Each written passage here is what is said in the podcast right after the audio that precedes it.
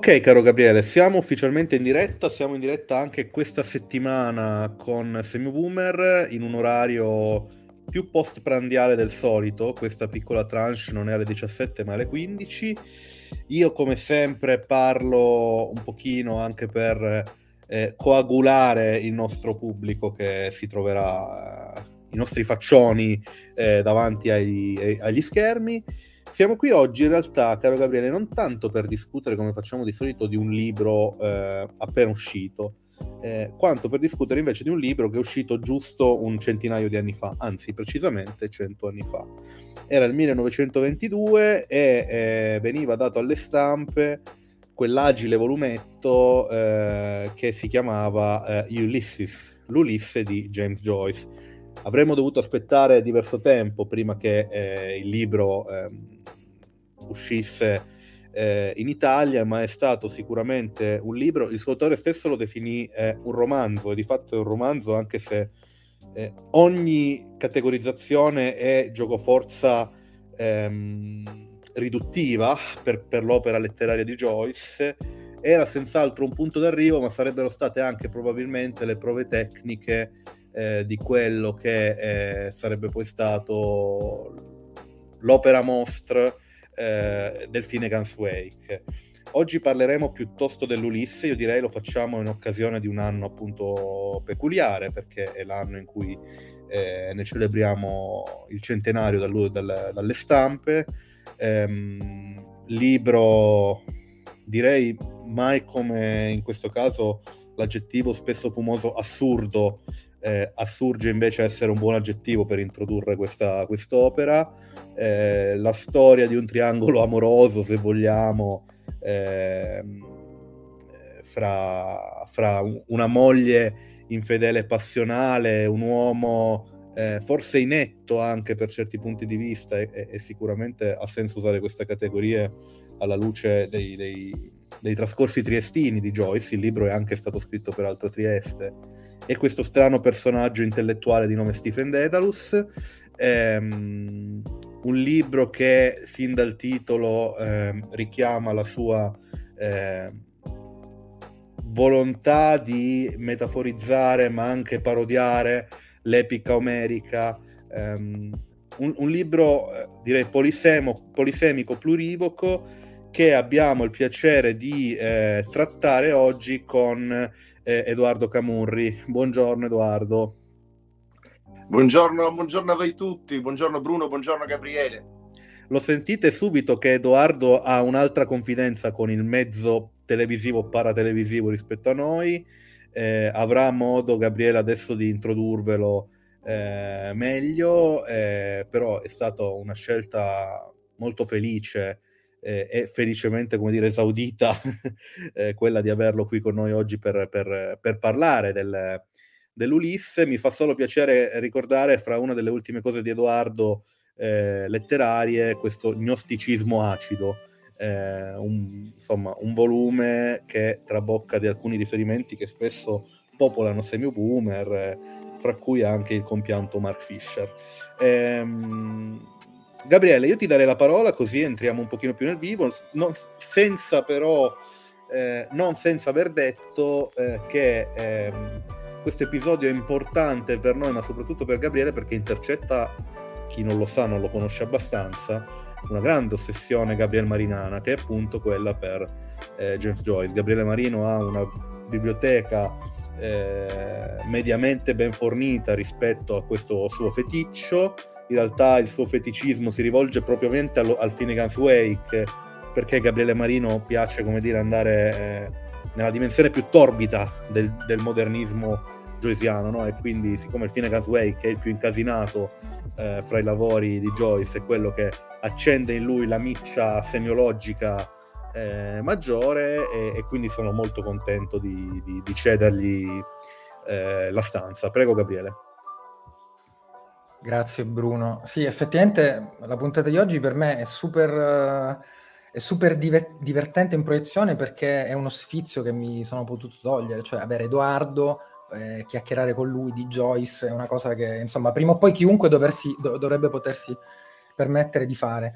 Ehm, perché abbiamo tirato dentro Edoardo Camurri, che tutti conoscete come giornalista televisivo, come uomo che ha a che fare con la letteratura?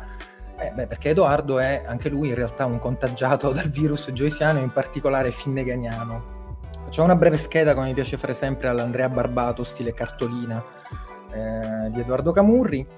Allora, Edoardo intanto, vabbè, fa sistema con Semio Boomer, con Lexia perché è torinese, eh, noi sappiamo che vive altrove da tanto tempo per questioni di lavoro, ma è torinese, si è laureato a Torino con Gianni Vattimo in filosofia teoretica, quindi ci piace accoglierlo così per questa sorta di carrambata semiotica anche per questo, però appunto, tu, appunto tutti lo conosciamo come giornalista RAI, ha fatto tantissime cose negli ultimi 15-20 anni, eh, però mi piace ricordare in particolare alcune trasmissioni che annunciano, diciamo, eh, hanno a che fare con l'interesse di Edoardo per Joyce, l'interesse barra ossessione, barra eh, guida teorica, ma anche manuale pratico di vita, eccetera.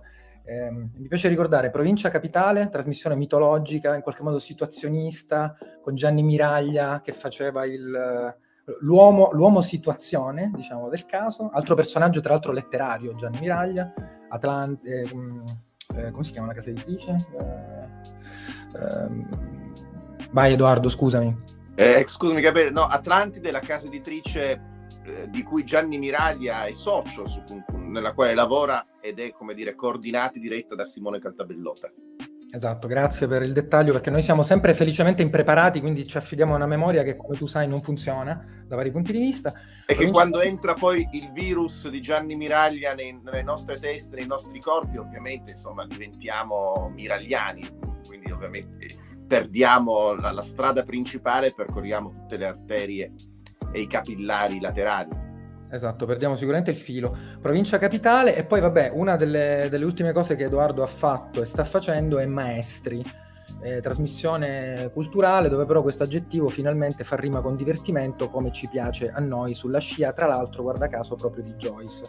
Eh, Bruno ricordava la scommessa psichedelica che è questo eh, libro per Quadlibet dove Edoardo ha scritto un contributo sua, nel suo stile, però io ricordo anche altre cose che in qualche modo costruiscono la, la costellazione degli interessi camurriani eh, tra il giornalistico e l'extragiornalistico, cioè Nessun futuro, che è stato stampato da poco da Lewis University Press, che è la raccolta di testi di Nick Land fino al 2007, di cui Edoardo ha fatto il prefatore, l'introduttore, magari riusciremo a parlare anche di questo perché effettivamente fa sistema con tutto il resto, e poi un, un testo molto molto bello per Giometti Antonello, cioè appunto il Finnegan's Wake nelle traduzioni eh, frammentarie di Wilcock con un testo di Edoardo. Questo ci introduce al contrario, perché ovviamente il Finnegans viene dopo l'Ulisse, per capire perché abbiamo coinvolto Edoardo.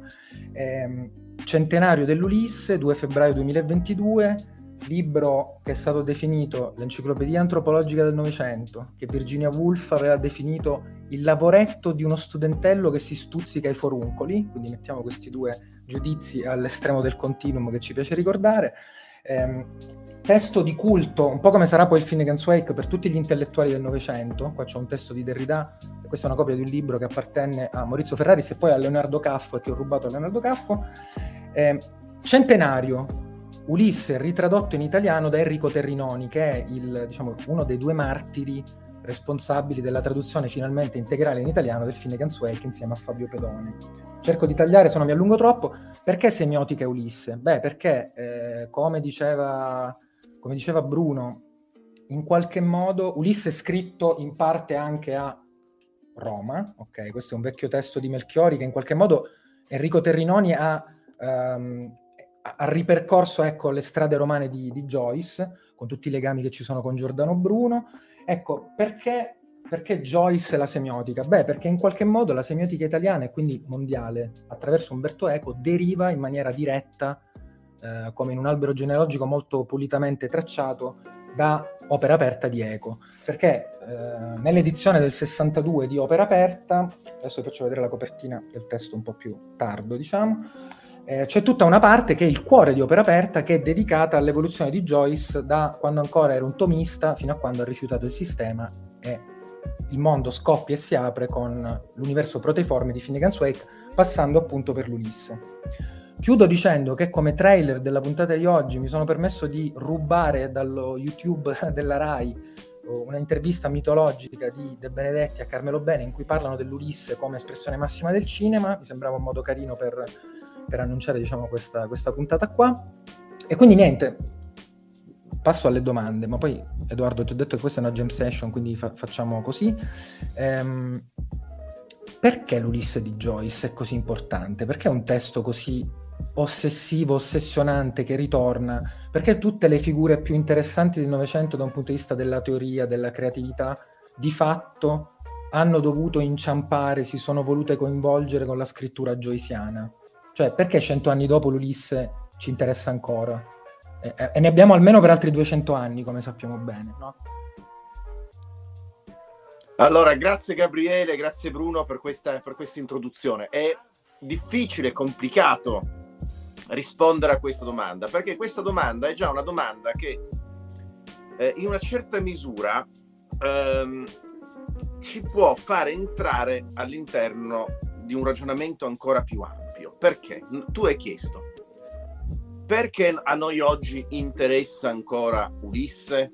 No? Questo eh, presuppone il fatto che noi abbiamo a che fare con un libro, l'Ulisse, e che poi ci sono dei lettori che leggono per l'appunto il libro in questione. Quindi abbiamo a che fare con un oggetto e un soggetto che cerca di appropriarsi di quell'oggetto. Proprio questo meccanismo, che è il meccanismo alla base della tua domanda, più che legittima, più che legittima, ed è proprio questo meccanismo che Joyce eh, mette in discussione e che decostruisce profondamente attraverso soprattutto Ulisse e in maniera ancora più eclatante poi con Finnegan's Wake. Perché è proprio il meccanismo di, di identificare un soggetto conoscente e un oggetto da conoscere. La domanda la potremmo girare è ma perché Joyce, Ulisse continua a interessarsi di noi? E, non è, badate, non è soltanto come dire un gioco di parole piuttosto banale o un artificio retorico, perché eh, quello che James Joyce fa è quello che quando è comparso cento anni fa l'Ulisse ha manifestato appieno, è proprio sia nella forma, sia nella costruzione eh, delle frasi, de, de, de, del romanzo, sia nel contenuto, cioè negli elementi vitali, esistenziali, filosofici, umani, una profonda e radicale messa in discussione di questa idea che noi siamo, possiamo maneggiare la realtà nella maniera rispetto alla quale siamo abituati a maneggiare la realtà, cioè che ci sia un soggetto e un oggetto. Ok? Um, articolerò meglio questa risposta qui, ma è probabilmente uno degli elementi chiave eh, dell'Ulisse di Joyce e dell'opera joyciana in generale. Um, che succede? Noi, eh, fra l'altro, fra l'altro, questa riflessione è in parte anche una riflessione che Carmelo Bene, in quell'intervista eh, che, che, hai, citato prima, eh, fa, fa, fa, fa, risaltare, quantomeno tra le righe c'è questa consapevolezza nel discorso che fa Carmelo Bene. Ma proviamo a ordinare il discorso. Allora, noi siamo, per, eh, siamo abituati a pensare per l'appunto che la conoscenza sia adeguazione, come diceva come si diceva nella, nella tradizione scolastica, che sia adeguazione dell'intelletto alla cosa. Io posso conoscere qualcosa nella misura in cui il mio intelletto riesce a afferrare, appropriarsi dell'oggetto che noi dobbiamo prendere, ok? In questa, in questa struttura c'è un elemento che noi potremmo definire da una parte eccessivamente astratto, come, come dire, è, è, un'idea piuttosto astratta della conoscenza e presuppone però poi un elemento violento, eh, un po' del predatore rispetto alla preda, un po' del cacciatore, cioè posso conoscere qualcosa nel momento in cui me ne approprio, l'afferro. Il concetto è proprio un afferrare profondamente portare a sé la cosa che dobbiamo conoscere. C'è un elemento quindi di appropriazione. Eh, Hegel eh, arrivava a dire eh, che non esiste forma di conoscenza che alla fine non corrisponda a una vivisezione dell'oggetto conosciuto, a una uccisione dell'oggetto conosciuto. quello che James Joyce ha fatto con Ulisse, che si è manifestato in maniera molto evidente con Ulisse, invece è una decostruzione di questa forma, che era un paradigma, ed è il paradigma con il quale noi abbiamo normalmente a che fare con il, con il mondo, una decostruzione profonda di questo paradigma dell'appropriazione e, del, e, e della dicotomia del dualismo tra soggetto e oggetto in nome di, eh, di, uno, di un ampliamento e di uno stato, diciamo, non ordinario della conoscenza e della coscienza in nome anche di un amore e di una compassione superiore possibile, cioè di un rifiuto di questo atteggiamento conoscitivo che alla base è violento, perché appunto presuppone la distinzione fra preda e predatore, fra oggetto e soggetto se da appropriare. Quando Carmelo Beni in quel video, in quell'intervista che tu hai citato, eh, raccontando l'Ulisse dice guardate un po', il miracolo di Joyce è che Joyce non usa tutte quelle ruffiane che utilizzano i romanzieri classici, cioè Giovanni scese dal tram, fece due passi sul selciato e pensò, due punti aperti, virgolette. Guarda un po' che bella giornata, chiuse le virgolette, punto. Nel frattempo Maria, eh, rimettendo, come dire, abbottonandosi la camicetta, eh, dice a Giorgio quello che le pare. Joyce, que, que, questo, questo, modo di cucire la realtà, sosteneva Carmelo Bene, no? e quindi di riproporla all'interno, di, in questo caso, di un romanzo, di un racconto, di cucire la realtà, è una forma di violenza che noi applichiamo alla realtà. È, è una forma, come dire, mh, del tutto arbitraria, alla quale, rispetto alla quale noi siamo abituati. Ma, come dire, cosa sono queste ruffiane, questi, questi meccanismi che consentono di astrarre la complessità della realtà, astrarre dalla magnificenza della realtà e che ce ne danno semplicemente un filtro, una diminuzione radicale di ciò che in realtà probabilmente c'è al di là dei nostri schemi concettuali e, e, e narrativi. Beh, Joyce rompe tutto questo, cioè Joyce fa letteratura, diciamo, una volta che eh, al di là del velo di Mai, una volta che ha squarciato il velo di Mai, e quindi ci restituisce in maniera molto profonda una realtà che è molto più grande rispetto, alla qua, rispetto a quella eh, alla quale noi siamo, eh, noi siamo abituati. Accidenti. Beh, questa in termini joyciani è una vera e propria epifania, no? Un termine che per Joyce è molto importante. Con l'Ulisse Joyce ha regalato a tutti noi una forma di epifania. E questo, io questo lo trovo straordinario. E questo è il motivo per cui continueremo a interessarci di Joyce, perché continuiamo a interessarci a tutto ciò che sta al di là del velo di Maya.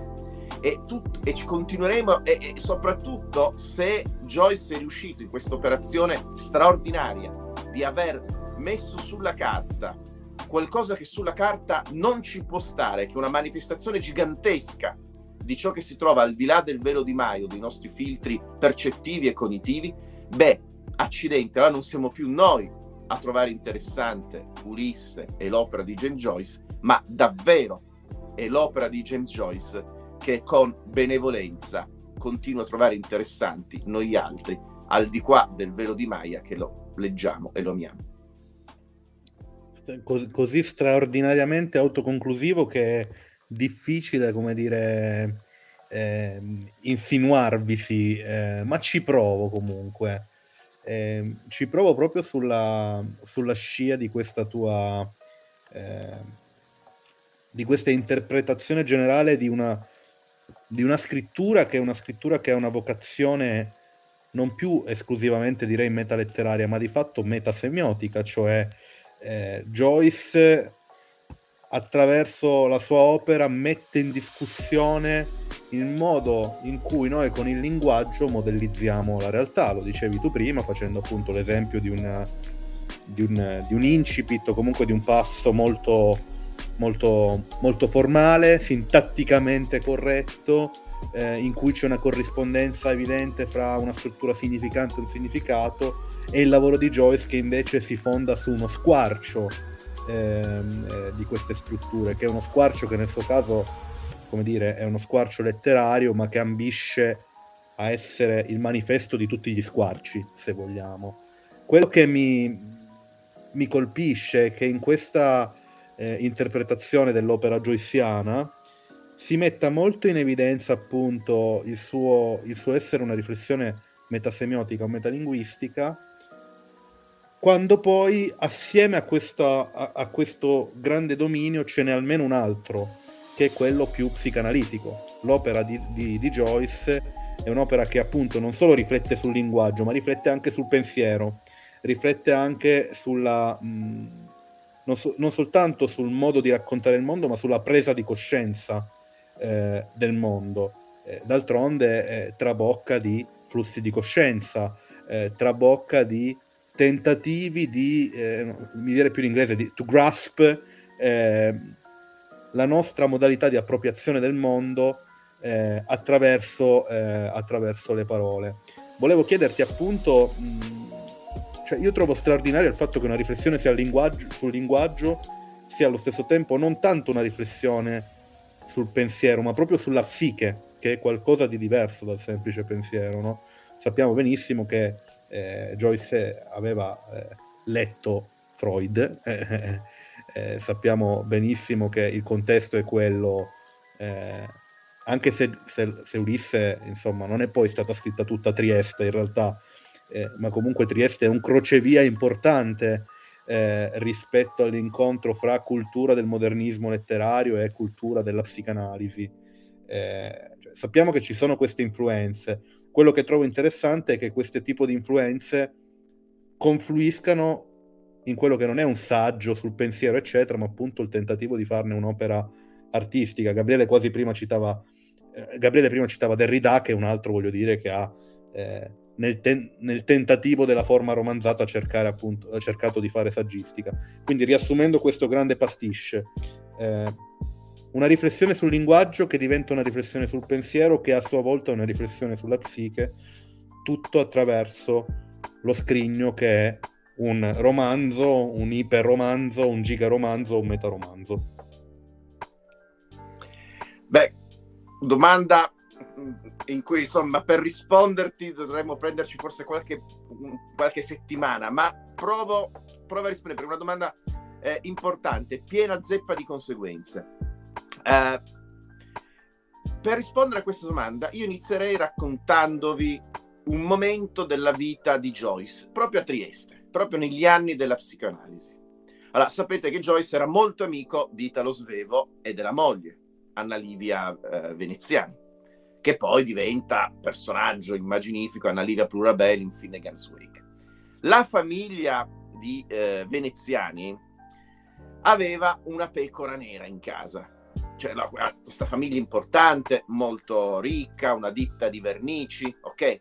Aveva una pecora nera che era il fratello di Anna Livia, cioè Bruno Veneziani. Bruno Veneziani, morfinomane, omosessuale, un problema, nella, un problema di gestire questo, eh, questo ragazzo all'interno della famiglia e le responsabilità poi industriali, eccetera. Bene, la famiglia eh, veneziani non sa che farsene di Bruno, che crea un sacco di problemi. Amico di Joyce, Joyce poi lo chiama Rosso Veneziani nelle lettere a Italo Svevo perché aveva i capelli rossi, eh, quindi si divertiva Bruno a trasformarlo in Rosso Veneziani. Ma insomma, Bruno Veneziani è un problema per la famiglia a causa appunto della sua omosessualità e della sua eh, dipendenza dalla morfina e non solo.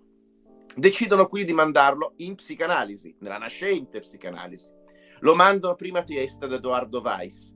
Edoardo Weiss prende in carico Bruno Veneziani. A un certo punto scrive alla famiglia: Ragazzi, il caso è disperato, io non so bene che farci. Allora lo mandano da Freud a Vienna. Quindi Bruno Veneziani va dopo Edoardo Weiss a Trieste, se ne va a Vienna in terapia da Sigmund Freud in persona. Anche Sigmund Freud scriverà poi la famiglia. Il caso è disperato, non so cosa farne. Eh, io vi consiglio, se volete, lo posso mandare da un mio amico che l'uomo più buono del mondo. Cioè, io penso che quando si leggono i libri, adesso vi dirò uh, chi è. Eh, quando si leggono i suoi libri, beh, insomma, si, si, entra all'interno veramente di un'umanità gigantesca, fantasiosa, un po' matta, una mente straordinariamente aperta e disponibile a tutto ciò che è eteroclito. Cioè, manda ed è l'inventore del termine es, questa persona, cioè manda Bruno, Freud manda Bruno Veneziani disperato in terapia da Georg Grodek, l'autore del libro dell'Est, dello scrutatore d'anime, insomma un uomo meraviglioso, completamente matto, ma felicemente matto. Pure quest'uomo meraviglioso, abituato, come dire, alle più estreme alterità della vita e del pensiero come Georg Grodek, dice io non ce la faccio, non so come prendere Bruno Veneziani. Cioè Bruno Veneziani, fratello di Anna Livia Veneziani, moglie di Italo Svevo, amico di James Joyce a Trieste, mette in scacco i tre grandi psicanalisti nella nascente psicanalisi eh, mitteleuropea. Scompare Bruno Veneziani, non abbiamo più notizie di Bruno Veneziani. Nei primi anni 50 del Novecento, però, Bruno Veneziani ricompare. E sapete dove ricompare? In quegli anni nasce per eh, Astrolabio Baldini una collana editoriale curata da Roberto Bazlen e da Ernst Bernhard, uno dei grandi psicanalisti, quello che ha allievo di Carl Gustav Jung e che portò fondamentalmente Jung in Italia. Eh, Bernard. Bernard è stato lo psicanalista di Bazlen stesso, di Giorgio Manganelli, di Federico Fellini, c'è una figura enigmatica e meravigliosa, molto interessante, lavorava eh, con l'astrologia, con i tarocchi, con i Ching. Bene, dove troviamo Bruno Veneziani? Lo troviamo dopo che ha mandato in scacco la psicanalisi, lo troviamo con, nel frontespizio di uno dei libri pubblicati da, eh, da Bernard e da Bazlen, che è la traduzione in italiano dei Ching, il grande libro oracolare cinese.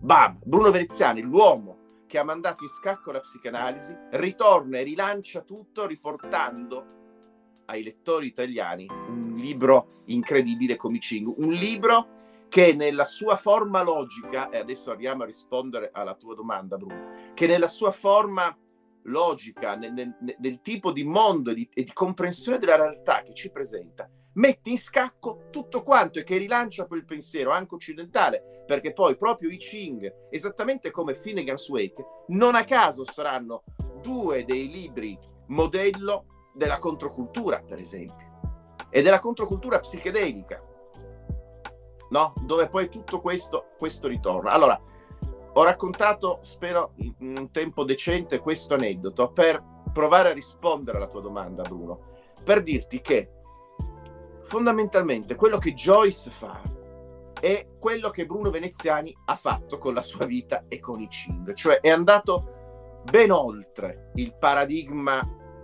eh, analitico della psicoanalisi, è andato ben oltre. Fondamentalmente quello che potremmo dire, eh, ri- rimettendo Joyce al centro di questo discorso, è che Joyce non ha avuto bisogno di Freud per raggiungere la psiche, perché aveva un modello molto più, ancora più profondo e più largo, esattamente come Bruno Veneziani aveva come modello, consentitemelo, Li Ching, aveva come modello Giordano Bruno e la magia rinascimentale. Parentesi, teniamo da parte questa prima parte del ragionamento. Uno dei più straordinari e importanti freudiani del Novecento si chiamava Ignazio Matte Blanco, una, un grandissimo psicoanalista di origine cilena, ha lavorato molto, molto a Roma. Ignazio Matte Blanco, lavorando su Freud e cercando di capire cos'era il regno dell'inconscio di cui parlava Freud, ecco, Ignazio Matte Blanco ha iniziato a cercare di determinare quali sono le leggi, la, forma del, di questo regno dell'inconscio. E per farlo ha utilizzato, in un libro bellissimo che è L'inconscio come insiemi infiniti, ha utilizzato la, la, la, diciamo, la matematica transfinita di Cantor e nello stesso tempo ha utilizzato il sapere, il sapere magico, rinascimentale, in questo regno dell'inconscio che ha un tipo di struttura frattalico, noi abbiamo la coincidenza degli opposti, per esempio. Eccoli, appunto, vedi che ha subito assegnato Gabriele la parola frattali, no? seguendo il, nostro, il, filo del ragionamento. Eh, abbiamo la coincidenza degli opposti, abbiamo il regno della magia, abbiamo quel regno archetipico poi descritto e, e, e raccontato in maniera sublime e ancora, come dire, irraggiungibile da Carl Gustav Jung. Insomma, quello che Joyce fa quando rompe quello schema, quello schema del linguaggio, quello schema conoscitivo, eccetera, davvero accede un regno dell'inconscio che poi in maniera eh, ehm, quasi legata un po' a, a, a, a, un senso di sincronicità, noi la ritroviamo nei Ching, in Bruno Veneziani, eh, nel, nel lavoro più eh, interessante che è stato fatto partendo da Freud, dopo Freud, in Ignazio Matteblanco, nella tradizione magica. Insomma, noi ritroviamo tutto questo. La psiche poi, a quel punto, non possiamo neanche più pensarla ancora una volta come un oggetto che abbiamo lì davanti e come faceva tutto sommato Freud, più che legittimamente, ci mancherebbe altro, un oggetto da studiare attraverso il camice bianco eh, dello scienziato o del medico. Quindi un oggetto che sta lì che lo conosciamo nella misura in cui, ricordiamo Hegel, lo possiamo dissezionare, ma quell'oggetto lì si trasforma in un regno, in un soggetto agente di cui eh, noi esseri umani, noi esseri viventi, siamo tutto sommato delle manifestazioni temporanee di un soggetto più grande. Ecco, Joyce sta esattamente lì in quel punto. Io se posso mi leggo alcune cose che mi sono segnato, che però non hanno una teleologia, cioè sono delle cose che butto così e poi cerco di formulare una cosa che invece abbia una, una traduzione possibile in una risposta.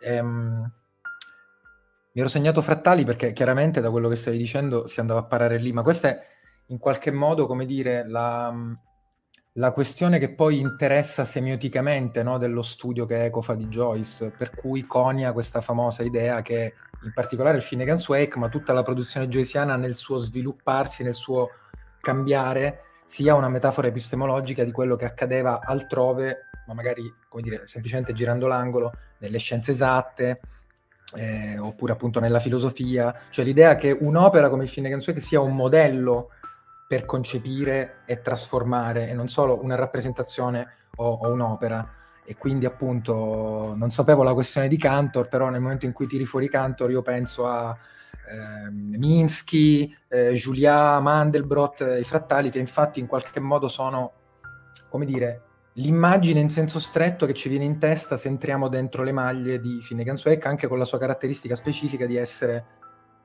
uguale a se stesso parte per parte, no? cioè di autoriprodursi e di avvilupparsi a conchiglia come, come l'insegno di Mandelbrot. Comunque, v- vado più sinteticamente. Psicanalisi, fondamentale poi la, la questione no? che mh, mm, non può non avvincere se uno legge le biografie di Jung, Joyce, la figlia Lucia, Beckett, c'è tutta una questione che veramente è molto sbilanciata, ovviamente Hector Smith, eh, che è tutta sbilanciata sulla questione psicanalitica. Ehm, poi tu giustamente dicevi all'inizio, Edoardo, eh, forse dobbiamo ribaltare la prospettiva, no? Come in altri ambiti si fa in antropologia, per cui noi sappiamo che è lecitissimo dare del tu alle piante perché ci sono come dire, più modelli che non sono quello classico in cui noi aggrediamo la realtà, ma come dire, c'è un, un modello un po' più orizzontale, un po' più complesso e stratificato, per cui è lecito dire che Joyce continua a essere il nostro interprete. No? Questa è la vecchia cosa che diceva già Richard Hellman eh, il biografo principale di Joyce, è lui il nostro interprete, non siamo il nostro interprete. Ehm, e poi vabbè, hai citato i Ching, eh, la controcultura, e mettendoci di mezzo Joyce non possono pensare ovviamente a John Cage, che con l'Ulisse si coinvolge e tutto, però che appunto unisce esattamente la modalità di fare musica che utilizza per certe opere con i Ching e utilizza nello stesso identico modo, nella stessa identica meccanica anche il Finnegan's Wake cerco di arrivare a una pseudo domanda. Ehm, la questione della, eh, dire, della, soggettività dell'esperienza, per come l'hai raccontata tu attraverso l'Ulisse, è molto vicina al modo in cui Joyce viene letto da Terence McKenna, in qualche modo. Che infatti è quello che dice che le opere di Joyce sono importanti per noi perché ci raccontano eh, cioè ci raccontano una storia, ok? Ma in cui non c'è più il soggetto che guarda il mondo, è un soggetto che cambia, che si trasforma, nell'Ulisse in qualche modo cambia, banalmente per stare sulla superficie del testo, cambia genere testuale, no? da capitolo a capitolo. Poi sappiamo che nel Finnegan's Wake è tutto molto più proteiforme, onirico, e quindi tutti i personaggi maschili in qualche modo rivestono un ruolo metaforico, simbolico che guarda caso in, qualche modo di matrice junghiana. Cioè l'idea che il soggetto non sia più uno che conosce il mondo, ma che la situazione è molto più complessa, è quella che hai raccontato tu. Ripeto, forzando il tentativo di una pseudo domanda, ehm, nel passaggio perché mi interessa ovviamente portare acqua al mio mulino finneganiano, eh, questa è tutta una scusa per arrivare lì. Nel passaggio dall'Ulisse al Finnegans, che cosa cambia? Cioè, come facciamo a spiegare che cos'è il Finnegans in quanto notte rispetto all'Ulisse in quanto giorno? Cioè, per chi non ha mai sentito parlare del Finnegans Wake, ma magari sa che cos'è l'Ulisse, come gliela raccontiamo? Accidenti, anche qui quante domande una dietro l'altra. Vabbè, sa, proviamo, proviamo, a metterle anche qui, proviamo, proviamo a mettere in fila, Gabriele, par- par- le parti diverse del tuo ragionamento, okay, che, sono, che sono interessanti. Um, il passaggio da Ulisse a Finnegan's Wake, dal giorno alla notte. Allora, e poi Terence McKenna, Terence McKenna che è stato uno dei più grandi eh, psichedelici, psiconauti eh, della seconda metà del Novecento. Lettore di Joyce come lo erano anche Timothy Leary, Robert Anton Wilson, cioè per citare tre nomi fondamentali della psichedelia, ma come lo era Norman Brown, un altro importante psicoanalista freudiano, eh, come dire, uno dei, insieme a Marcuse, uno dei grandi letti eh, durante gli anni della controcultura che utilizzava Joyce, soprattutto Finnegan's Wake, moltissimo eh, nelle sue opere e nel suo tentativo di concettualizzare la liberazione e l'emancipazione. Allora, come tenere insieme Ulisse e Finnegan's Wake? Io ho una sensazione, ho un'idea leggendo e amando Joyce e cioè che fondamentalmente Joyce da i Dubliners fino a Finnegan's Wake, che è l'ultima sua opera pubblicata, lui l'ha finita nel 1939, eh, Joyce abbia scritto in realtà un'unica opera, cioè c'è una straordinaria coerenza tra Dubliners e Finnegan's Wake, cioè Joyce non ha fa, secondo me, non ha fatto altro che lavorare è pensare alla stessa cosa. E qual è la stessa cosa a cui Joyce ha continuato a lavorare? Utilizzando forme diverse, forme diverse che poi gli sono arrivate da, da, ovviamente anche dalla propria consapevolezza di scrittore, insomma c'è un elemento eh, biografico ineliminabile. Ma come ha fatto Joyce in tutto questo? Qual era il centro del discorso joyciano? E perché noi possiamo dire che dai Dubliners fino a Finnegans, il maestro abbia scritto un'unica grande opera. Accidenti, uno dei più importanti interpreti e studiosi di Joyce, Declan Kilbert, eh, un giorno ha pronunciato una frase che secondo me è perfetta, proprio perfetta. Se uno dovessi, come dire, la prima cosa che c'è da dire a chiunque relativa a James Joyce, la frase è questa. Joyce ha scritto per farci sentire più a nostro agio nell'universo. Fine. È la sensazione fortissima che da Dubliners a Finnegan's Wake i lettori riescono a ricevere dall'opera del maestro. Cosa vuol dire farci sentire più a nostro agio nell'universo? Significa rompere quell'elemento di violenza, quell'elemento di oppressione, quell'elemento di odio, quel, quel dualismo che, come dicono anche i maestri orientali, è alla base di ogni, di ogni forma di oppressione e di potere. Eh, ha lavorato sulla compresenza dei vivi e dei morti, finale meraviglioso de, di The Dead eh, che chiude la raccolta dei Dubliners. E fondamentalmente al di là, come dire, della differenza radicale che c'è tra i libri, ciascun libro di Joyce, da appunto Dubliners Portrait, uh, Ulysses, Finnegan's Wake, al di là di questa differenza radicale, noi abbiamo sempre a che fare con, la stessa, con lo stesso tema, che è un tema eminentemente le- poetico, cioè l'amore e la compassione. Cioè, Leopold Bloom, l'eroe di Ulisse, Leopold Bloom che è veramente eroico, cioè l'uomo del futuro, è una, una figura straordinaria, cioè è, è un uomo che, a cui innanzitutto importa la bontà, bontà non come dire normativa, io, no? io mi comporto bene, eccetera, ma una bontà perfetta, assolutamente incasinata, piena di contraddizioni, di miserie, di, di, di, di povertà, di pensieri meschini e nello stesso tempo sublimi, e in cui come dire, senza un ordine normativo, senza una divisione fra soggetto e oggetto, per l'appunto, che, che è, come dire, una rappresentazione della divisione fra il bene e il male, è sempre il dualismo. Al di là di questo, riporta con grande forza quest'idea di amore, di compassione, eh, di pietà e di comprensione, che è e di compresenza dei vivi e dei morti, quindi di capacità di conoscere, accettare eh, con tutte le contraddizioni il proprio passato, il proprio peso, di rilanciarlo per il futuro. Cioè c'è questa dimensione veramente spirituale, profondamente spirituale, che è il nervo, proprio la parte, secondo me, più, più, più, più, importante, che appunto si può riassumere nella frase di, di, di Declan Kilbert. Joyce scrive per farci sentire più a nostro agio nell'universo, non nel mondo non soltanto nel mondo, ma proprio nell'universo, cioè con una dimensione spirituale potentissima, metafisica potentissima, che passa per l'appunto attraverso questa conoscenza profonda, profonda degli stati e il flusso di coscienza di cui parlava prima Bruno, no? gli elementi, cioè con una conoscenza profonda di ciò che accade nell'animo umano. Cioè voi pensate, credo che Ulisse sia eh, uno dei rarissimi casi nella letteratura in cui i lettori, se vogliamo mantenere, come dire, provvisoriamente questa divisione, i lettori sanno di Leopold Bloom e di Stephen Dedalus più cose di quante no, loro stessi sappiano. E nello stesso tempo,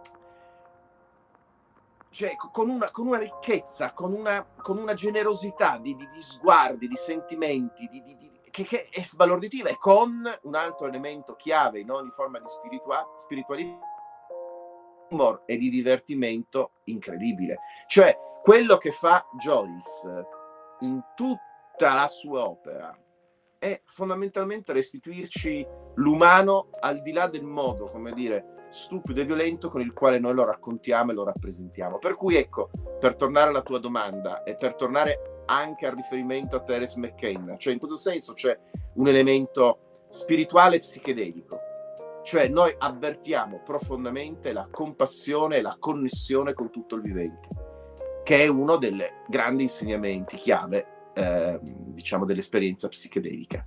Um, Bloom, animalista, Bloom che si mangia il rognone ma che vorrebbe diventare vegetariano, Bloom eh, antimilitarista, Bloom che fa il bagno turco e poi si guarda il pene coi peli nella vasca e lo vede il suo pene come asse del mondo, come lingam, come immenso fiore di loto che si manifesta.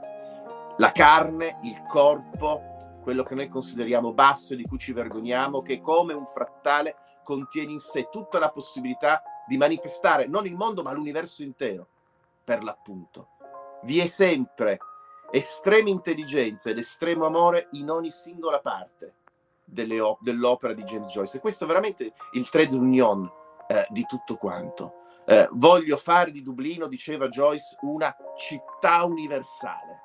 L'ho fatto. E voglio fare di quel giorno, di quel 16 giugno in cui si svolge l'Ulisse, una giornata universale. Lo ha fatto perché in ogni particolare insegnamento magico, sapienziale, rinascimentale bruniano, in ogni particolare si racchiude l'universale. James Joyce ha dato corpo a questo insegnamento sapienziale e lo ha fatto mettendo dentro tutto l'amore e la compassione possibile. E quindi è lo humor possibile che è l'elemento chiave. Quindi togliendolo, come dire, dalla riflessione astratta, accademica, cattedratica o dalla pratica eh, magica e quindi pratica a volte è alla ricerca del potere, ma restituendo invece psichedelicamente questa esperienza totalizzante della connessione e dell'amore.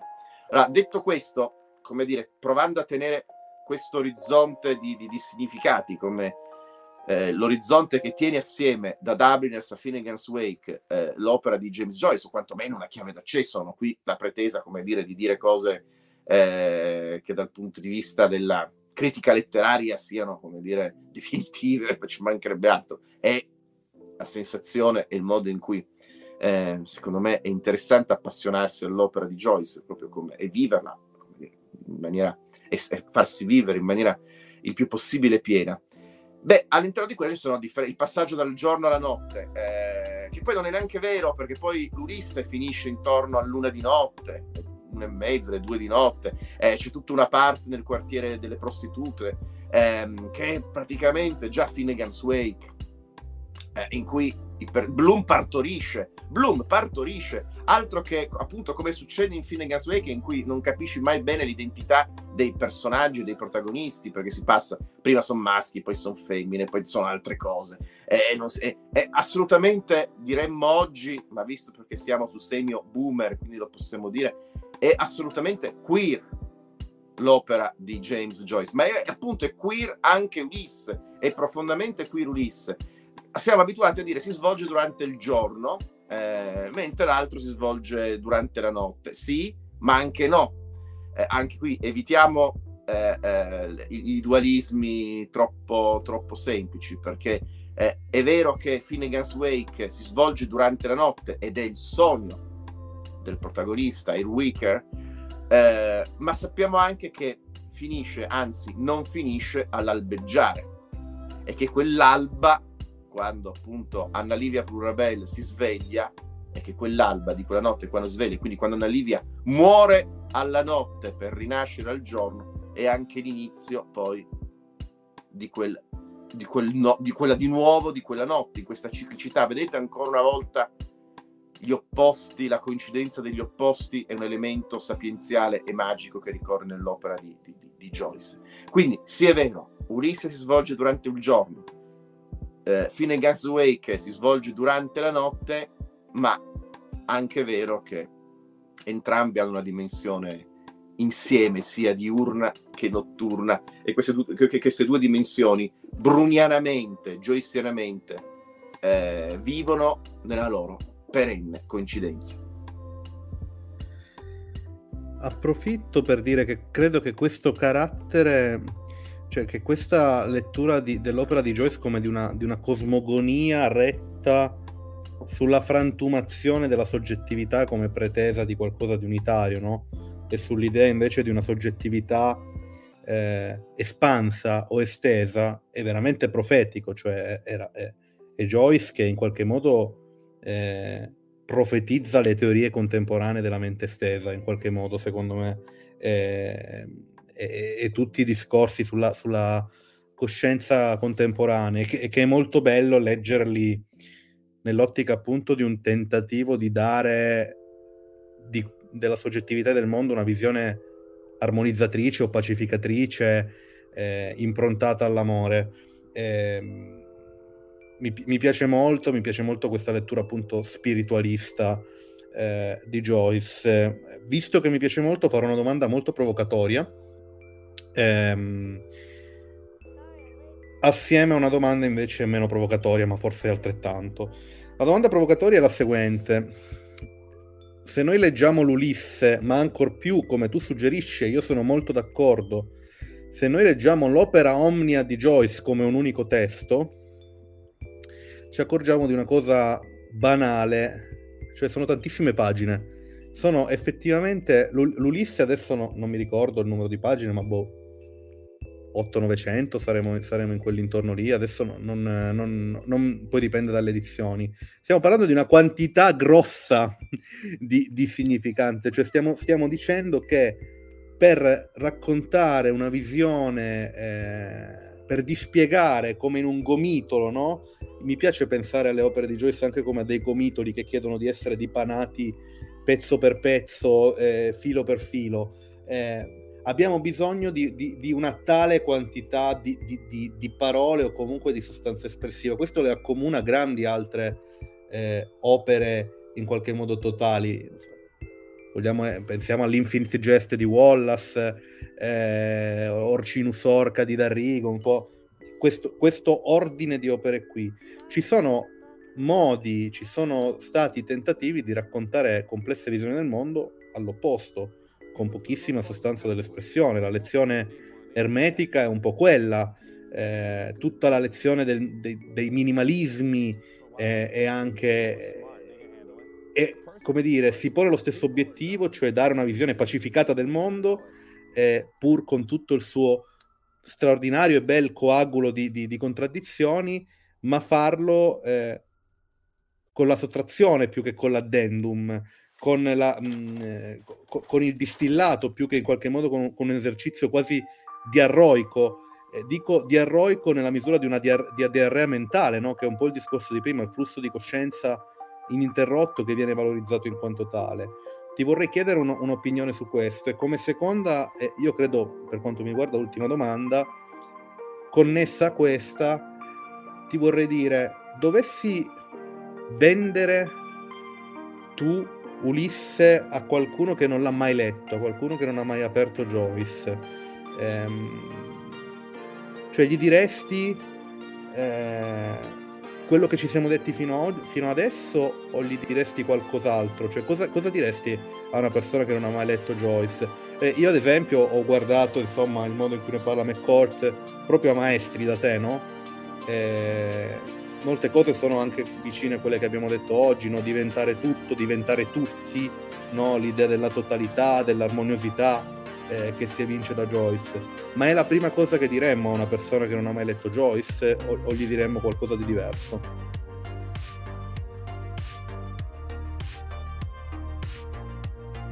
Forse l'abbiamo perso? Eccomi, è andata, è andata via la linea. Scusatemi. Eccoci, eccoci. Ho capito, Bruno, ho capito le due domande. Ok, perfetto. Allora, rispondo dall'ultima. Cioè, come eh, hai detto tu, venderei a uno che non ha mai letto Joyce di leggersi, di leggersi Ulisse. Beh, la prima cosa che gli direi è quello di abbandonare la propria intelligenza è, l'unico, è un modo per entrare dentro Joyce. Eh, abbandona la tua intelligenza. E con questo, attenzione, che è un grande insegnamento, anche questo sapienziale e psichedelico. Diffida della tua intelligenza, dell'intelligenza strumentale, ma prova a entrare in questo mondo. Turn on, accenditi. Tune in, sintonizzati e poi drop out, lasciati andare. Quando io da ragazzino avevo iniziato a leggere Ulisse di Joyce, ha avuto 15 anni più o meno, adesso mi leggo Ulisse. Io impazzivo perché affrontavo l'Ulisse sapendo che era un'opera gigantesca, un'opera mondo, per cui a ogni frase io andavo poi sul volume